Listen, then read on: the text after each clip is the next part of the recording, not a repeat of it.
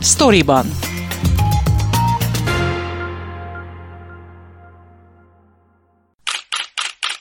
Az összes divatmárka ugyanúgy ott van, és tele vannak a boltok női vevőkkel, akik egyébként teljesen ugye a fekete ruhában csak a szemük látszik, eh, és így vannak bent az általunk is ismert hordott konfekcióboltokba, és hát ebből is lehet tudni, hogy van azért, ahol ezt felveszik, és nyilván van, ahol ezt meg is mutatják. Azt mondta, kiugrik Riádba, megnézi, hogy élnek ott a nők, és majd mesél. Benyó Ritáról, a Szabad Európa riporteréről van szó, aki Szaúd-Arábiában töltött nyolc napot március közepén. Az olajnagyhatalomnak számító ország egyre inkább nyit. Budapestről már három járatot is üzemeltet az egyik fapados légitársaság. A közel-kelet legjelentősebb szunnita királyságában egyszerre van jelen a high-tech és az évezredes tradíciók világa. A nőket a férfiak gyámsága alá rendelő szig szigor az élet egyre több területén enyhülni látszik. Hogy ebből mit érzékel egy magyar turista, aki történetesen újságíró és nő, erről kérdeztem a sztoriban külön kiadásában Benyóritát. Az iszlám kultúra az minket nagyon érdekel. A férjem járt már Iránban, amiről állandóan áradozik, és mondja, hogy engem is el akar vinni. És hát az, hogy egy ennyire zárt világot egyszer csak meg lehet ismerni, és az elsők között lehet megismerni, az nagyon izgalmas. Előzetesen pár barátunk így mondta, hogy de hát, hogy egy, diktatú, egy véres diktatúrába megyünk, anyagilag támogatunk esetleg egy véres diktatúrát, és lehet ilyen megfontolás, amiért valaki nem megy. Én, mint uh, újságíró, elképesztően sok izgalmat és lehetőséget látok egy ilyenbe, tehát hogy én mennék Észak-Koreába is, hogyha lehetne menni, és szerintem az, hogy most elkezdtek nyitni, és hogy tényleg elsők között lehet megismerni egy olyan világot, amiről hát csak tudósítások, mendemondák, elképzelések, félinformációk vannak, az nagyon izgalmas. Ugye ez egy privát szervezésű út volt, tehát nem csak azt láttátok, ahova elvittek volna mondjuk egy idegenforgalmi irodán keresztül szervezett úton, hogyan lehet erre felkészülni, mennyi időd volt, és mi volt az, amire azt mondtad, hogy mindenféleképpen szeretném látni, szeretném kideríteni újságíróként akár? Hát egyrészt engem nagyon érdekelt, ami nyilván minden nőnek eszébe jut Szaudarábiáról, hogy valóban hogy élnek ott a nők, vagy hogy mennyire látszik az, hogy, hogy ott van azért egy elnyomás a nőkkel szemben. Egyrészt ugye pár éve már Szaudarábiában is vezethetnek nők, amit láttunk is, tehát gyakorolják is, Látott és sok, női sok női sofőrt láttunk, kifejezetten sok női sofőrt láttunk. És az első nekem legizgalmasabb élményem, Riádba érkeztünk a fővárosba, ami egyébként egy elképesztő világváros, olyan high-tech építészettel, amit talán Dubajba láttak még, akik jártak már ott. Legmodernebb, legszuperebb építészet olyan is, mint egy világváros, üzleteket tekintve. Tehát az például nagyon érdekes, hogy az összes divatmárka ugyanúgy ott van, és tele vannak a boltok női vevőkkel, akik egyébként teljesen ugye a fekete ruhában csak a szemük látszik, eh, és így vannak bent az általunk is ismert hordott konfekcióboltokba, és hát ebből is lehet tudni, hogy... Van azért, ahol ezt felveszik. Van azért, ahol ezt felveszik, igen, és nyilván van, ahol ezt meg is mutatják. De amit mondani akartam, hogy a fő utcán egy ilyen francia kávézóba. Egyébként ez egy nagyon érdekes, hogy Olaszország után életem legjobb kávéit Szaudarábiában ittam, és a legeldugottabb kis helyen is fantasztikus a kávé. Tehát, hogy ebben nagyon ott vannak.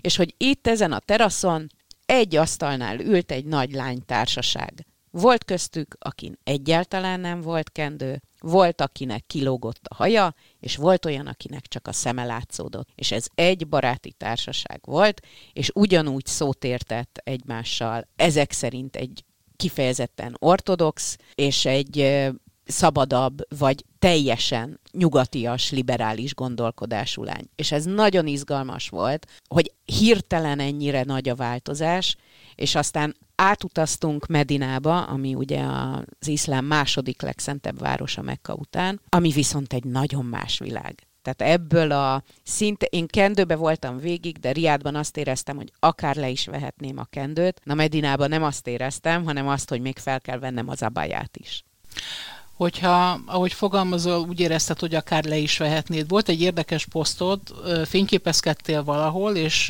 aztán mondtad, hogy írtad, hogy oda ment hozzád egy rendőr, és szólt, hogy ezt itt nem lehet. És azt mondtad, hogy végtelen udvarias volt. Tehát, hogyha egy turista, egy idegen, egy külföldi, egy üzleti úton lévő bárki, aki nem ismeri kellőképpen a kultúrát, vét az illemszabályok, a szokásjog ellen, azt hogyan kezelik?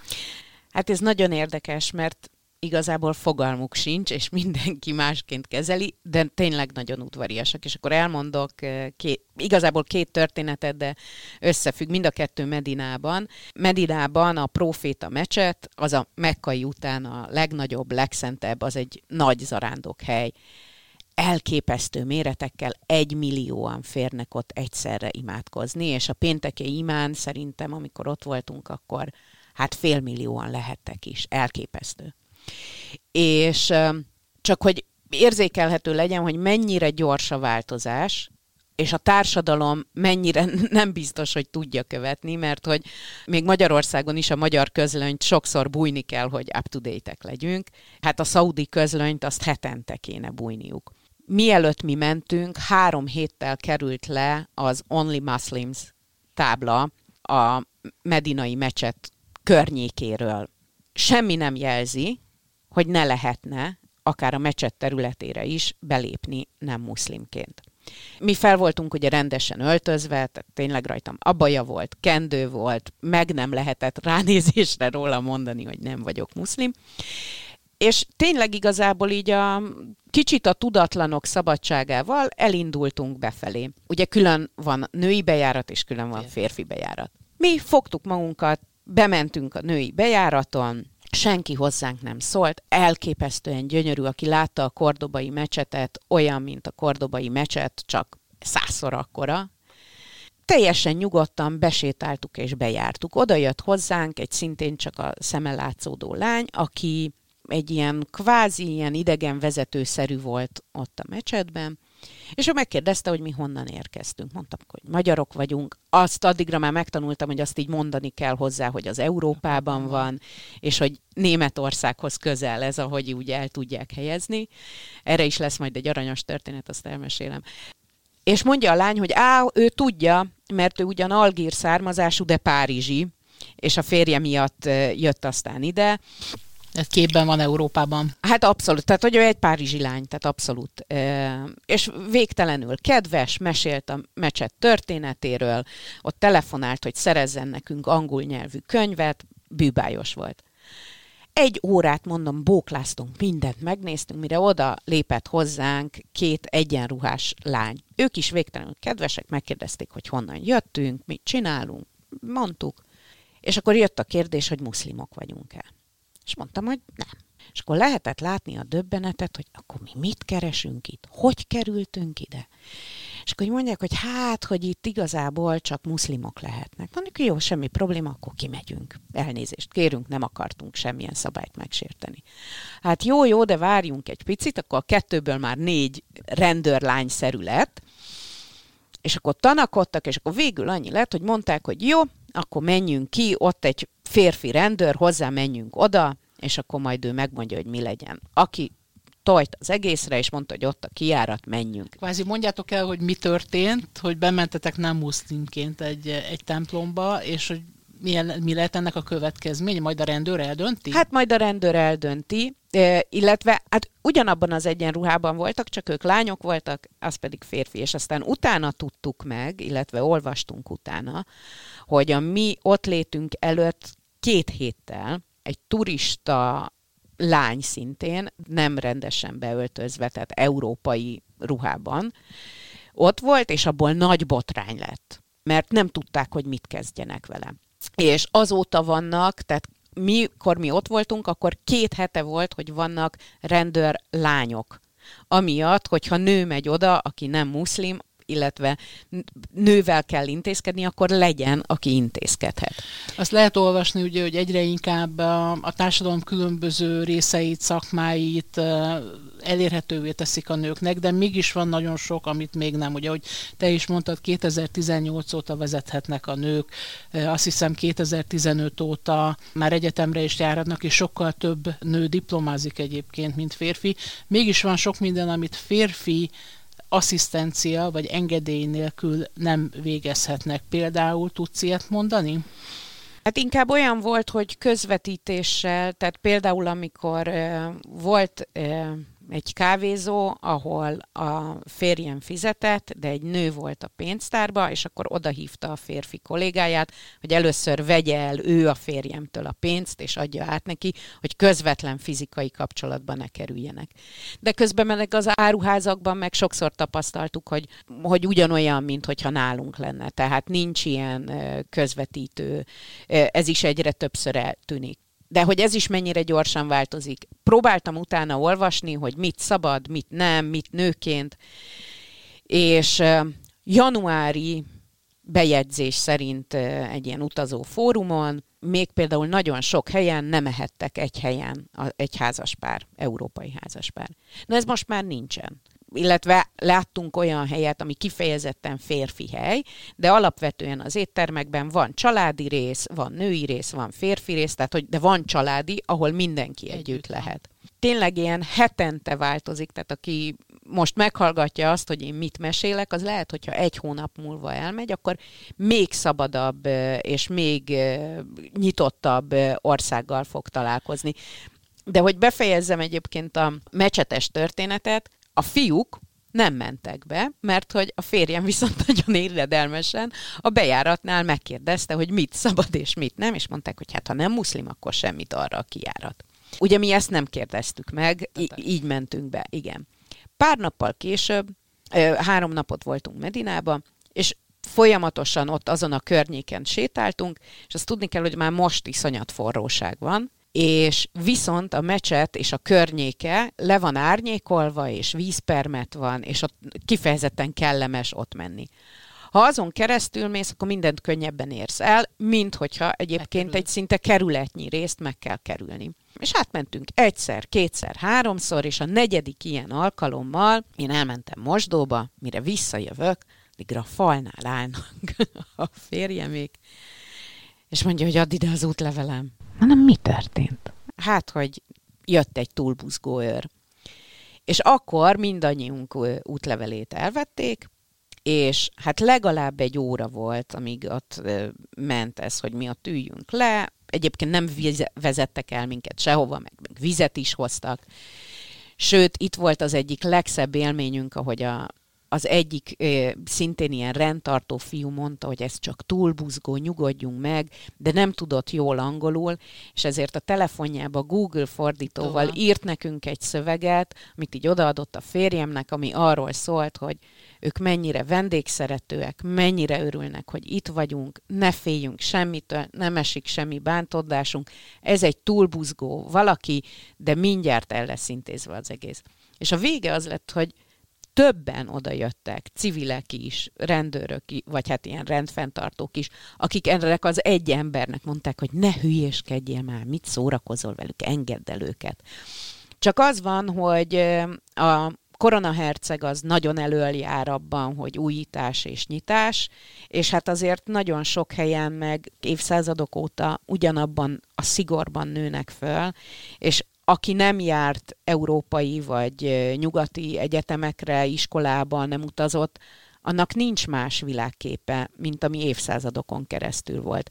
Ezért azért Medinában, meg mondjuk ehhez az őrhöz nekünk semmi közünk, de még egy riádi vagy dzsiddai szaudinak is sokkal kevesebb köze van hozzá, mint hozzánk. És ez nagyon érdekes volt ezt a kettőséget megtapasztalni. Milyen önképük van magukról? Tehát érzik azt, hogy eh, zárkózott nyugodtabbnak hihetik őket eh, esetleg szigorúbb szabályok szerint élőknek? Vagy pedig azt mondják, hogy itt vannak a barbár turisták, akiket el kell viselnünk, mert hiszen pénzt hoznak, nem is akarjuk igazán megmutatni magunkat. Hát nem fogok tudni egy általános képet mondani, mert nyilván iszonyatosan nagy ország, eh, és bár annyira sokan nem, de érdekes, hogy mennyire nagy, és egyébként ahhoz képest 36 millióan vannak. A személyes tapasztalataimat el tudom mondani, ez szintén Riádban volt az első ilyen élményünk, amikor egy kávézóba odajött hozzánk, ugye ott a férfiak is egyébként majdnem mind egységesen öltöznek, tehát ugye ez a fehér ruha és a piros-fehér kockás kendő a fejükön. Rajta nem volt kendő, de fehér ruhában odajön hozzánk egy férfi, hogy hagy készítsen velünk egy videót és hogy mondjuk el, hogy mi, honnan jöttünk, miért vagyunk itt. Nagy, ez, Mint egy egzotikus. Igen, pár. de hogy abszolút, hogy, és hogy azonnal kirakja a közösségi médiába, meg minden. És kiderült erről az emberről, meg is mutatta a videókat, hogy ő a helyi Knézi Jenő. Tehát ő az egyik legmenőbb foci kommentátor ö, ott Szaudarábiában. Ö, mint kiderült, az egyik legnagyobb tévétársaság mellett kávéztunk mi, csak mi azt nem tudtuk. Ez és újságíró hova tévedjen be, hanem a legnagyobb tévétársaság melletti kávézóba. Igen, és de ugyanígy mondjuk az Giddában volt a Vörös-tenger partján, nagyon nagy forróság volt, és mentünk az úton gyalog. És megáll mellettünk egy óriási fehér terepjáró, és mondja, hogy normálisak vagyunk, hát szálljunk be, ő elvisz minket. És hogy ilyen igazából kérdése volt, hogy beszálljunk-e, mert lehetett látni, hogy ez tényleg a vendégszeretet, és tényleg az, hogy nyitottak, érdeklődőek, én leginkább azt láttam, hogy akikkel tudtunk beszélgetni, azért nem sokan tudnak angolul egyébként. Aki tud, az egyből ki is használja. És az látszik, hogy valószínűleg egyébként, ugye azért most már nagyon sokan jártak nyugati egyetemekre, egyébként a tévében ugyanazokat látják, mint mi. Tehát ez, ez is egy nagyon érdekes dolog, hogy így azon gondolkoztam, hogy mondjuk a kislányok, pont úgy, hogy a kislányom miatt néztük, hogy milyen játékok vannak. Én gondoltam, hogy hát ha lehet kendős babát venni, és akkor hozok neki.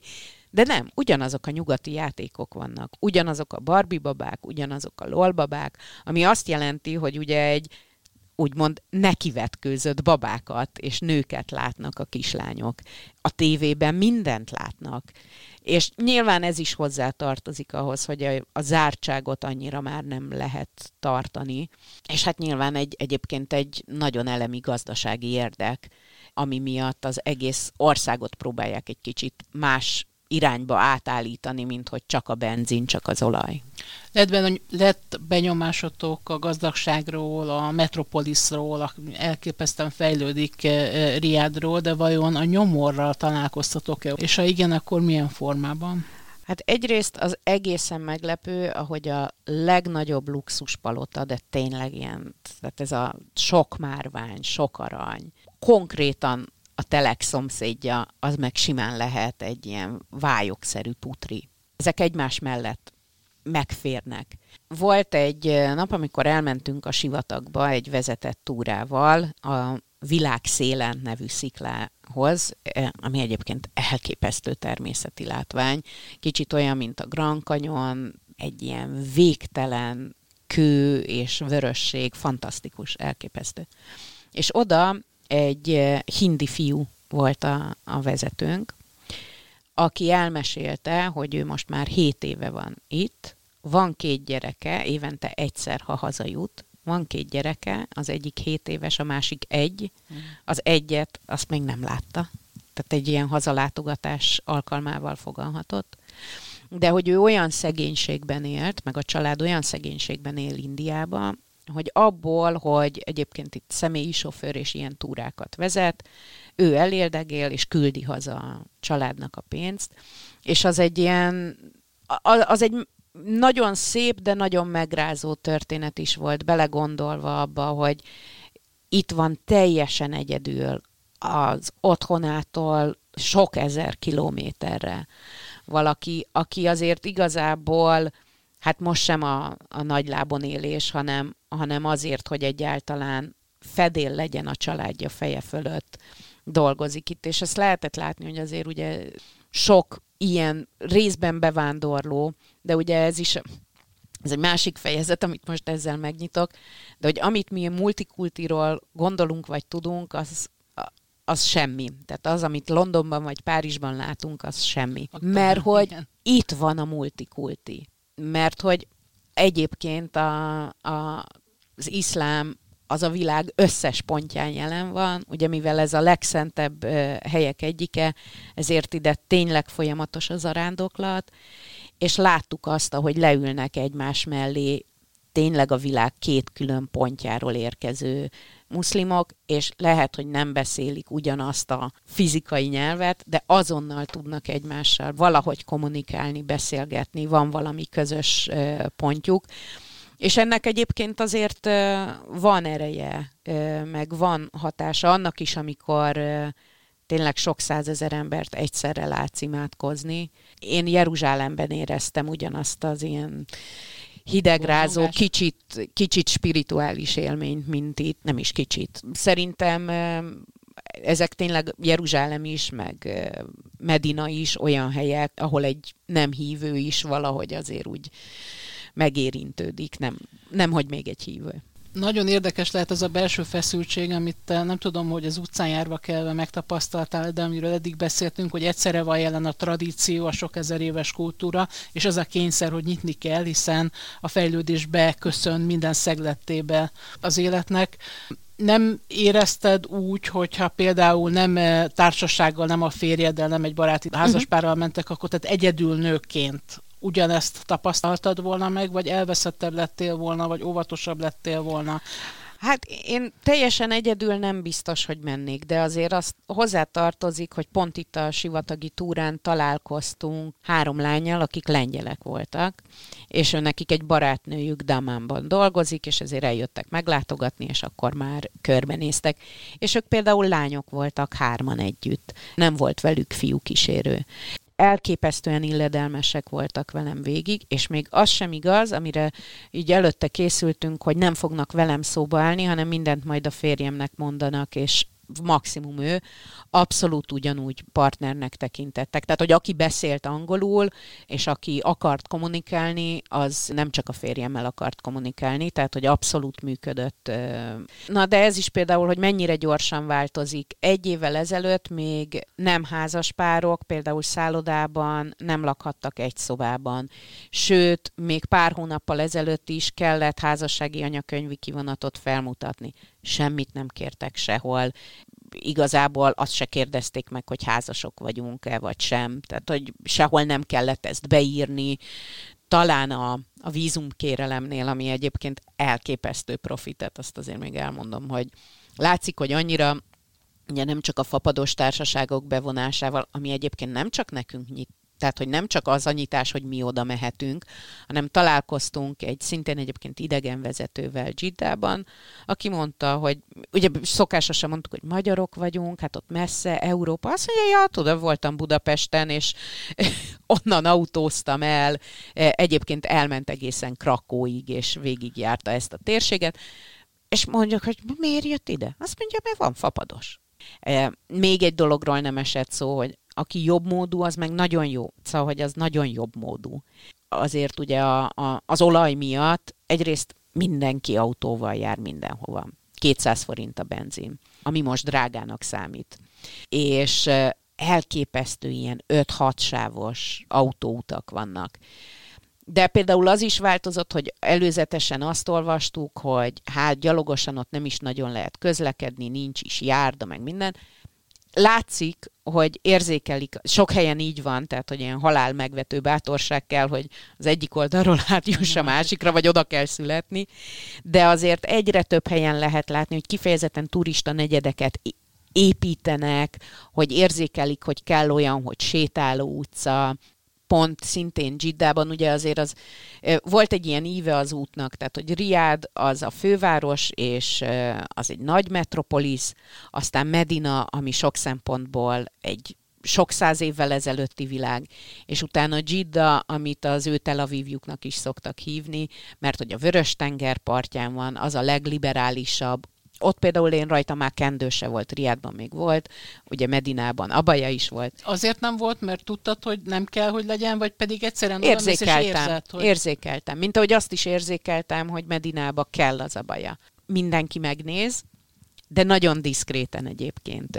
Van Giddában egy nagyon szép tengerparti rész, egy hosszú sétánya, hogy végig lehet menni. Érdekes egyébként, ez még hozzátartozik, hogy bár ott vannak a Vörös tenger partján, nincsenek strandok, illetve sok kilométerrel odébb, és vannak külön női strandok, és általában magánstrandok, Nyilván azért, mert nagyon sok konfliktust nyitnak ki, hogyha pláne most a turisták is megjelennek, és akkor ott a fürdőruhás európaiak, amit soha nem, és elképzelhetetlen, ott megjelennének. Úgyhogy ez csak ez egy zárójeles megjegyzés, hogy strandot nagyon nincsen, viszont van egy gyönyörű sétány, és aki már járt arab világban, az ismeri ezt, hogy ott a családok minden este szőnyegekkel és nem pokróccal kimennek piknikezni. De tehát, hogy nem egy-kettő, hanem mindenki. Beszéltük is, hogy mennyire jó, amikor a gyerekeknek valami ilyen állandó, ilyen tradíciószerűt, vagy ilyen élményt tud adni egy szülő, meg mennyire jó, amikor a családok így működnek, hogy van valami ilyen állandó rítus, ahogy a parkba kimennek, nem csak isznak teát, kávéznak, ha ima idő van, ott imádkoznak, és hogy közben a gyerekek teljesen szabadon ott futkosnak, rátunk randizó, egyértelműen randizó párokat.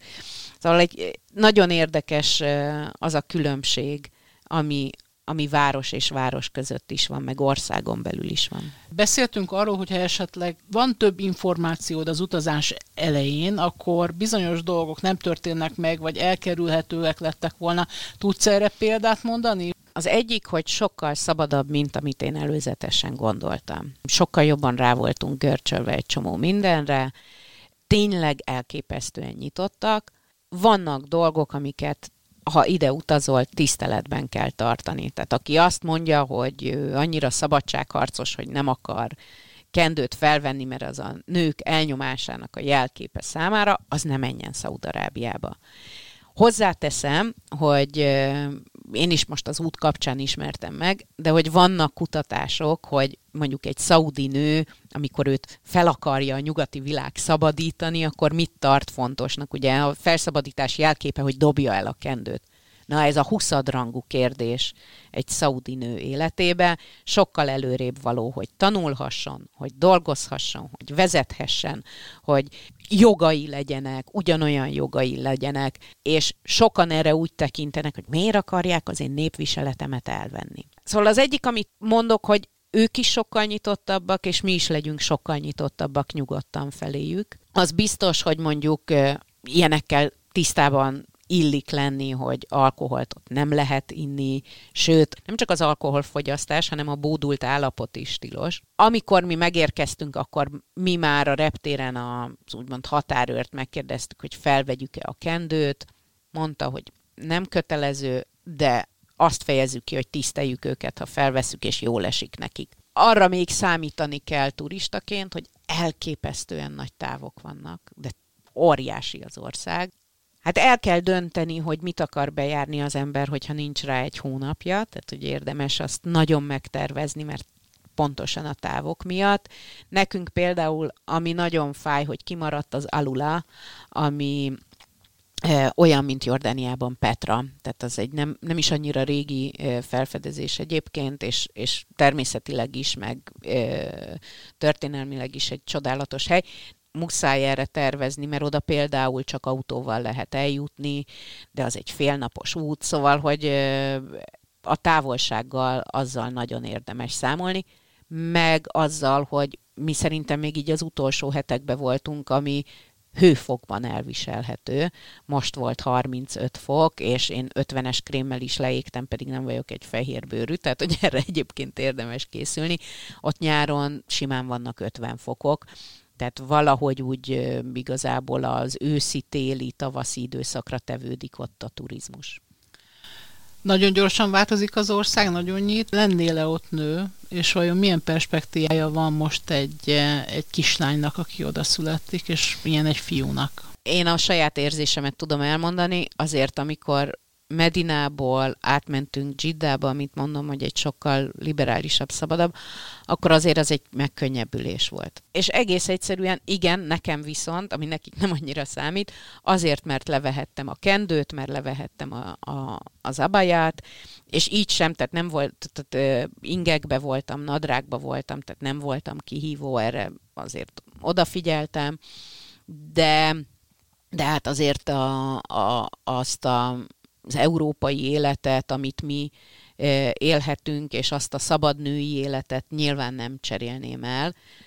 Izgalmas betekinteni, és mondom, sok szempontból lehet, hogy vannak, amik nekünk fontosak, de a, úgy kell arra tekinteni, hogy az ő kultúrájuknak viszont más a része, tehát inkább nyitottabbnak és elfogadóbbnak kell lenni ezzel is, de az is biztos, hogy, hogy ott és látjuk most az iráni képekből is, hogy azért egy nagy forradalom zajlik pont a női jogok terén az egész iszlám világban, és biztos, hogy, hogy az, hogy nyit az ország, az ezt még felgyorsítja és előmozdítja.